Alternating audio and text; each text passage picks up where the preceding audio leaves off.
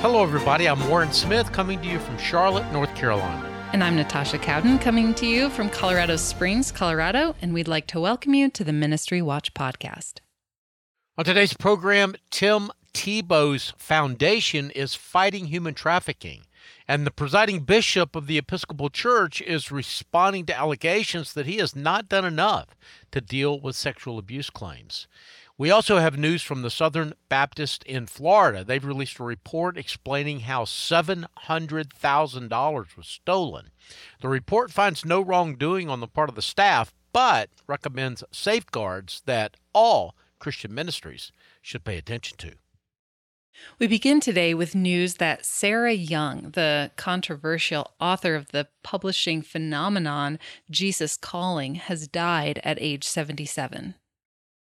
Jesus Calling has sold more than 40 million copies. Its author died on Thursday, August 31st, after struggling for years with chronic illness and Lyme disease. News of the Nashville native's death was first reported by Christianity Today, and it came just a day after Publishers Weekly reported that the author's health was rapidly failing. Her passing brought an end to a writing career that was as successful as it was unexpected. After graduating from Wellesley College, Young went on to get graduate degrees from both Tufts and Covenant Theological Seminary. She traveled to Europe where she visited with the L'Abri community in Switzerland, run by Francis Schaeffer, uh, an evangelical pastor and author who had a tremendous amount of influence in the 70s, 80s, and even today to a certain extent. While there, she later recalled, Young had a conversation that led her to embrace Christianity. She met her husband, Steve, while in seminary, and after the couple graduated in 1977, they became missionaries with Mission to the World, a mission agency of the Presbyterian Church in America. They served first in Japan and later in Australia, where Young worked as a Christian counselor.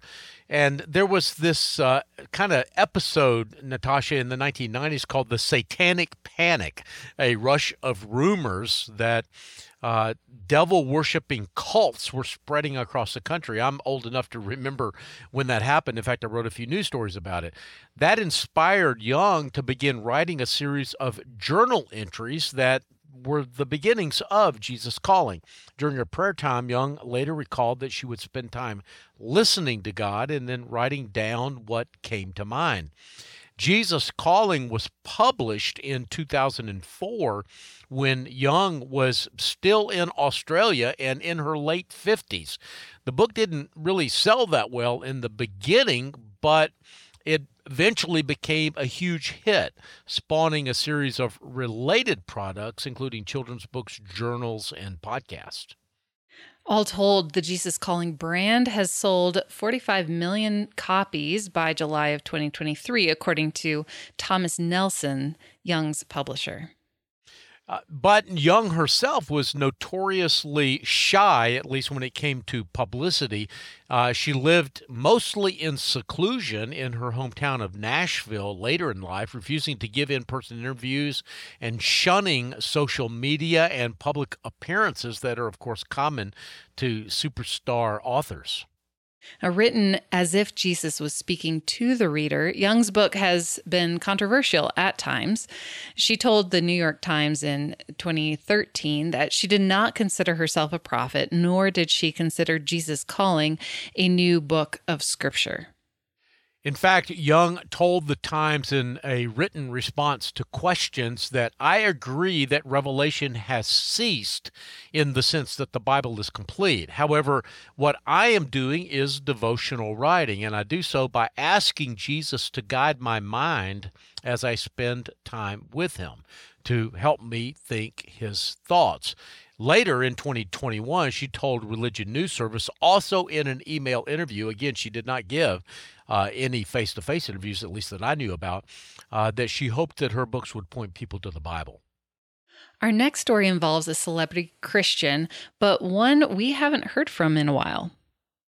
Yeah, Tim Tebow. Uh, of course, most people know him as a football star that's been active in ministry. He announced on Instagram uh, recently that the Tim Tebow Foundation was launching an initiative called Unknown, which is a public campaign to generate a million dollars toward the fighting of human trafficking and sexual exploitation of children. He wanted to get this done by his 36th birthday.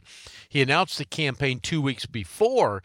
Um, his August 14th birthday on July 30th, a date recognized and designated by the United Nations as World Day Against Trafficking and said his hope and prayer for his birthday was that people would join together and raise a million dollars for the cause. So, how did he do with this campaign? Well, he more than uh, made his goal. To date, uh, Tim Tebow's fundraiser has generated more than $1.3 million. And the organization also claims that they've protected about 2,000 victims while helping uh, 500 plus perpetrators be brought to justice. Ministry Watch reached out to the Tim Tebow Foundation and to ask how they brought justice to over 500 perpetrators and how they cared for the 2,000 plus trafficking survivors.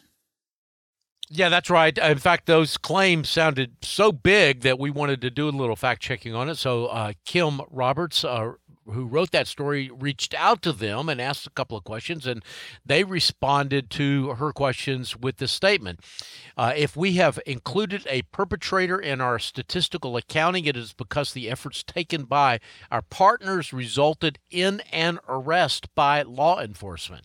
Uh, the organization also noted that they don't take credit for law enforcement's work, but they have made significant investments in supporting it. So, for example, they provided salary replacement for local sheriff's departments and dedicated resources such as vehicles and technology for the task forces that are investigating these crimes. All of that sounds really good. But when our reporter Kim Roberts dug into the Tebow Foundation's financials, she found something that was a bit unusual. Yes, you did. Uh, if you look just sort of superficially, the Tebow Foundation looks okay. Uh, three stars out of five for financial efficiency, which is kind of average. An A transparency grade, which is very good. And we give it a donor confidence score of 88. Not our top score, but it does mean that you can give with confidence. Uh, but according to its um, latest Form 990, the foundation received $40 million in 2021. We don't have 2022 statement yet, but they spent only about $13 million. So they kept $27 million of the 40 million that they raised. Now, the Tim Tebow Foundation told Ministry Watch that they invested about $22 million in capital projects, including the Raising Light Ridge, which is a Ministry campus in the Pocono Mountains of Pennsylvania.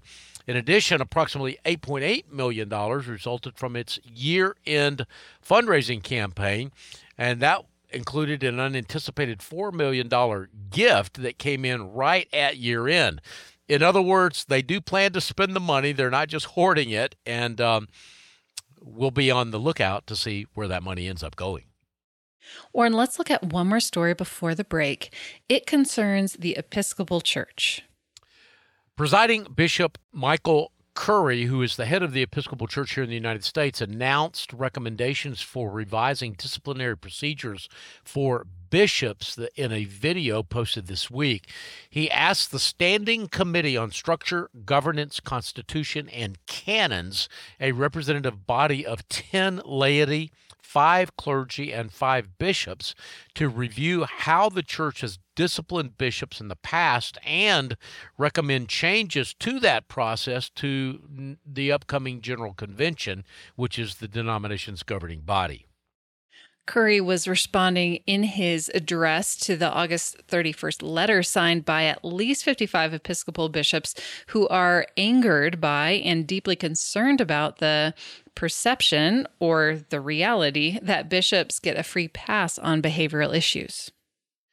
Last Wednesday, Julia Ayala Harris, who is the president of the House of Deputies and the second ranking officer in the Episcopal Church, wrote a letter stating concerns about the church's response to her own allegations that a retired bishop subjected her to non consensual physical contact as well as inappropriate verbal statements in July of 2022, which was the very day she got elected as president to the House of Deputies. Ayala Harris wrote that she filed a complaint that led to a Title IX process, the internal disciplinary procedure for Episcopal clergy accused of misconduct, though investigations found that the retired bishop likely violated church canons as well as New York sexual harassment laws. Ayala Harris said that he was referred to a pastoral response rather than to discipline. Warren, we need to take a break. When we return, we'll take a look at the association between Evangelism Explosion and the event formerly known as Values Voters Summit. I'm Natasha Cowden, along with my co host Warren Smith. We'll have that story and much more after this short break.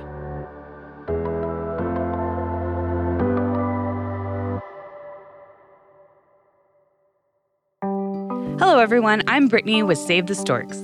Save the Storks is a pro life ministry passionate about inspiring the world to reimagine the pro life movement by serving and valuing every life. Save the Storks partners with pregnancy centers all across the U.S. to own and operate a stork bus to offer free ultrasounds and pregnancy tests to women in unplanned pregnancies.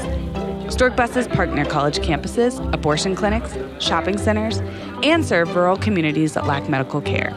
Save the Storks is pleased to be the sponsor of the Ministry Watch podcast. For more information about our life saving organization and how we partner with pregnancy resource centers around the country, go to SaveTheStorks.com. That's SaveTheStorks.com.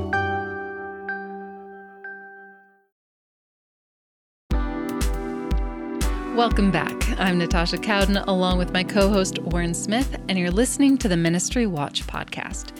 Now, our next story involves a ministry best known for its work in evangelism, but which has become more politically active. Politically active Christians will be gathering in Washington, D.C. next weekend, which uh, is September 15 through 17, to hear from speakers uh, around the nation about issues of concern to them in hopes of learning how to respond uh, from a biblical worldview. Candidates for the Republican nomination for president will be attending, including former President Donald Trump, former Vice President Mike Pence, and Florida Governor Ron DeSantis. This event was previously called the Values Voter Summit. Yeah, it uh, it is. It's been hosted for many years by the Family Research Council, but now it's called Pray Vote Stand Summit. And even though the FRC, the Family Research Council, is sort of the lead host of the event, six other organizations also step up and uh, become lead sponsors as well. And one of them is Evangelism Explosion International. Dr. D. James Kennedy founded Evangelism Explosion in 1962 with the vision to see every nation equipping every people group and every age group to witness to every person. So how does a politically natured event like Pray Vote Stand Summit align with its mission? Well, that's a good question. Um, we reached out to Evangelism Explosion's president, John Sorensen, and he says that he sees the event as a conference attended by people who love the USA, want to see revival, and are willing to take action, like pray and share the gospel. He told Ministry Watch that the Pray, Vote, Stand Summit fits the EE's mission of equipping Christians to share their faith. But where is the line between proclaiming the gospel and pushing a political agenda? Well, it's a really good question, and it's not a new one. Even with Evangelism Explosion, I mean, D. James Kennedy, for example, uh, was one of those involved in founding the Family Research Council many, many years ago. But he generally separated his evangelism explosion efforts from his political uh, activism. They were often, you know, in sort of separate buckets, you might say. Um, however, it's getting increasingly difficult to keep those buckets separate, so to speak. David Innes, who is a former professor at the King's College and the host of a podcast called Mortification of Spin, said that Christians should speak out on issues that profoundly impact people's well being, such as gender identity and permanently altering a child's body through surgery. These are behaviors that have moral implications, biblical implications, if you will, but they're being pushed through political arenas and political means. He said that these issues have awakened Christians to participate in politics because they are affecting Christians' abilities to raise their own children uh, to be godly, productive people. And according to David Innes, you have to take a stand against this evil. Now, back in May, we reported on financial fraud, which was a cause of a $700,000 loss by the Florida Baptist Convention. This week, a report on the incidents was released. The Florida Baptist Convention subcommittee charged with investigating the financial fraud discovered in, that was discovered in May uh, reported that they discovered no criminal activity by any Baptist staff member. However, more than $700,000 was stolen, so there was criminal activity by somebody. Uh, but they say it was through cyber targeting. Federal and state investigators are still working to find out who the perpetrators are, and the Baptist State Convention is hoping to eventually recover the stolen funds. While the subcommittee discovered no wrongdoing on the convention staff, it did make several recommendations to strengthen financial protocols to prevent such targeting in the future. That's right, and that's one of the reasons why you know we wanted to cover this story, Natasha, is because I think that the learning that the Baptist State Convention made down in Florida or, or, or, discovered down in Florida could be good for all of us. The recommendations in their report included implementing new data security controls, increasing awareness when carrying out financial duties and seeking accreditation by the Evangelical Council for Financial Accountability. The stolen funds in this case were meant to go to the North America Mission Board of the Southern Baptist Convention, which partners with Florida Baptists in church planting efforts there. Warren, we're going to take another break. When we return, our lightning round of ministry news of the week. I'm Natasha Cowden with my co host Warren Smith. More in a moment.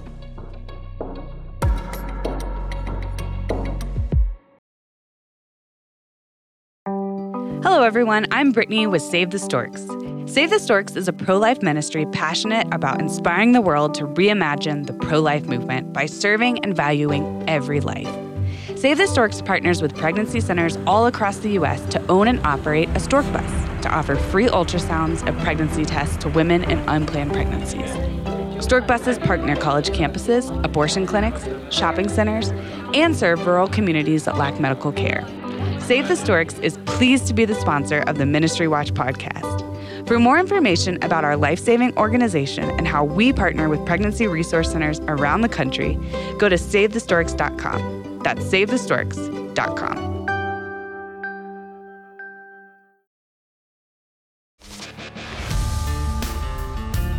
Welcome back. I'm Natasha Cowden with my co host Warren Smith, and you're listening to the Ministry Watch podcast.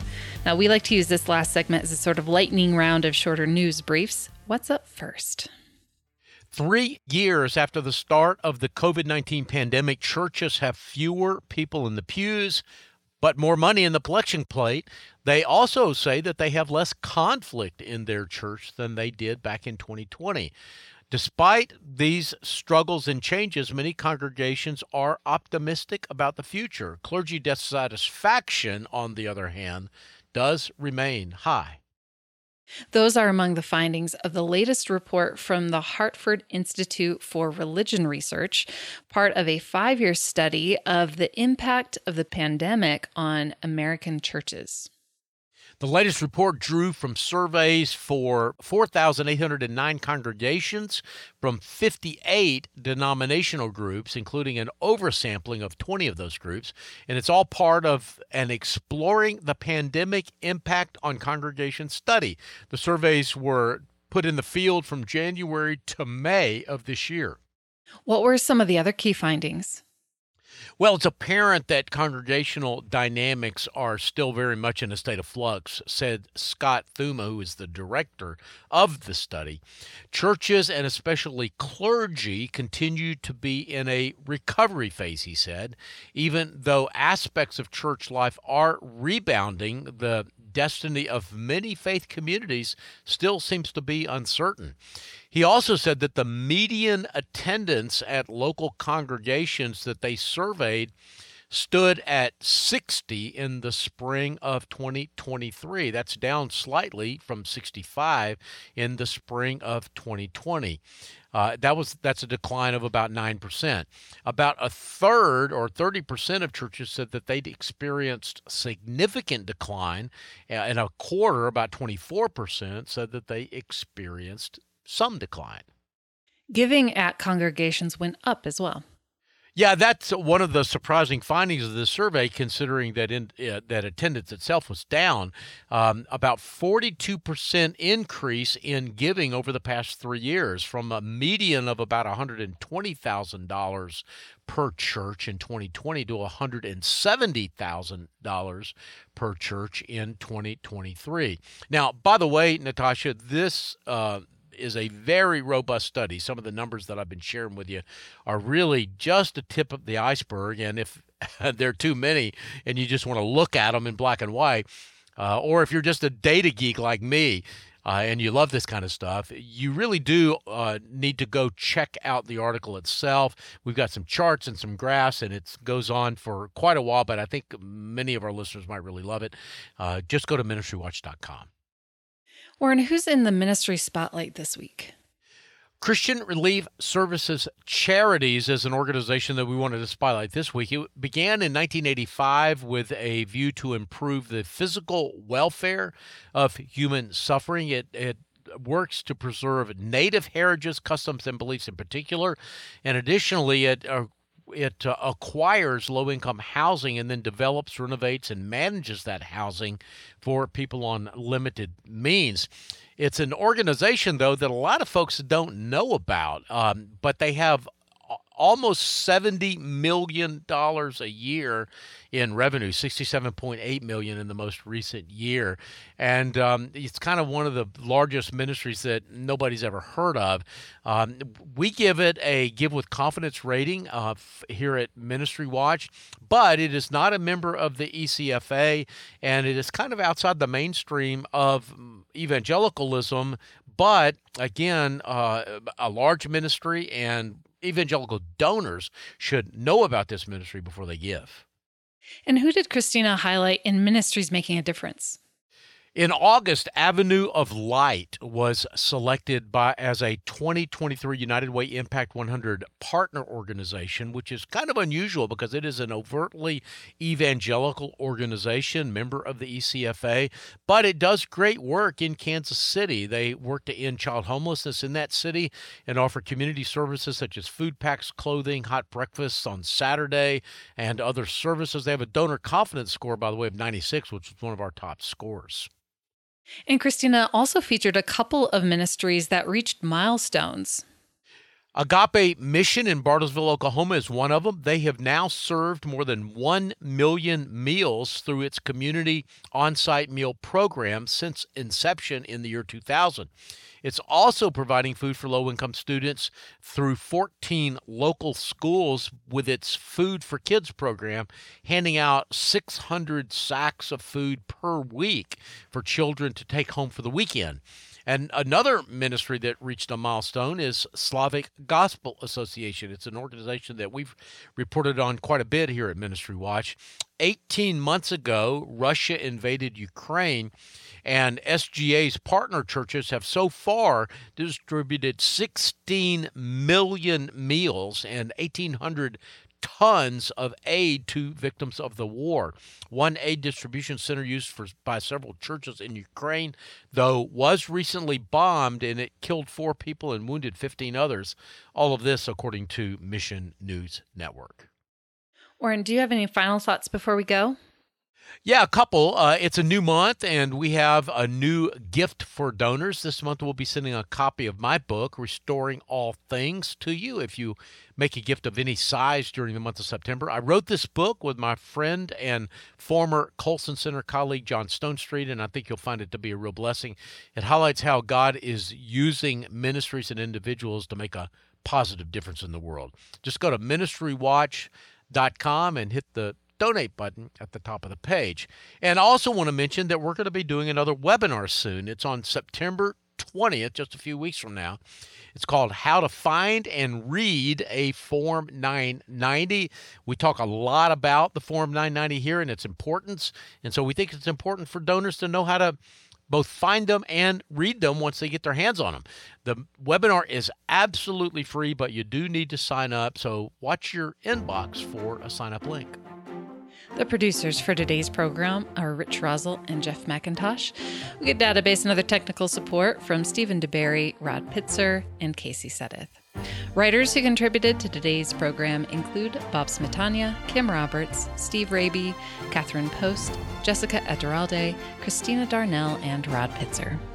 And you've been listening to the Ministry Watch podcast. Until next time, may God bless you.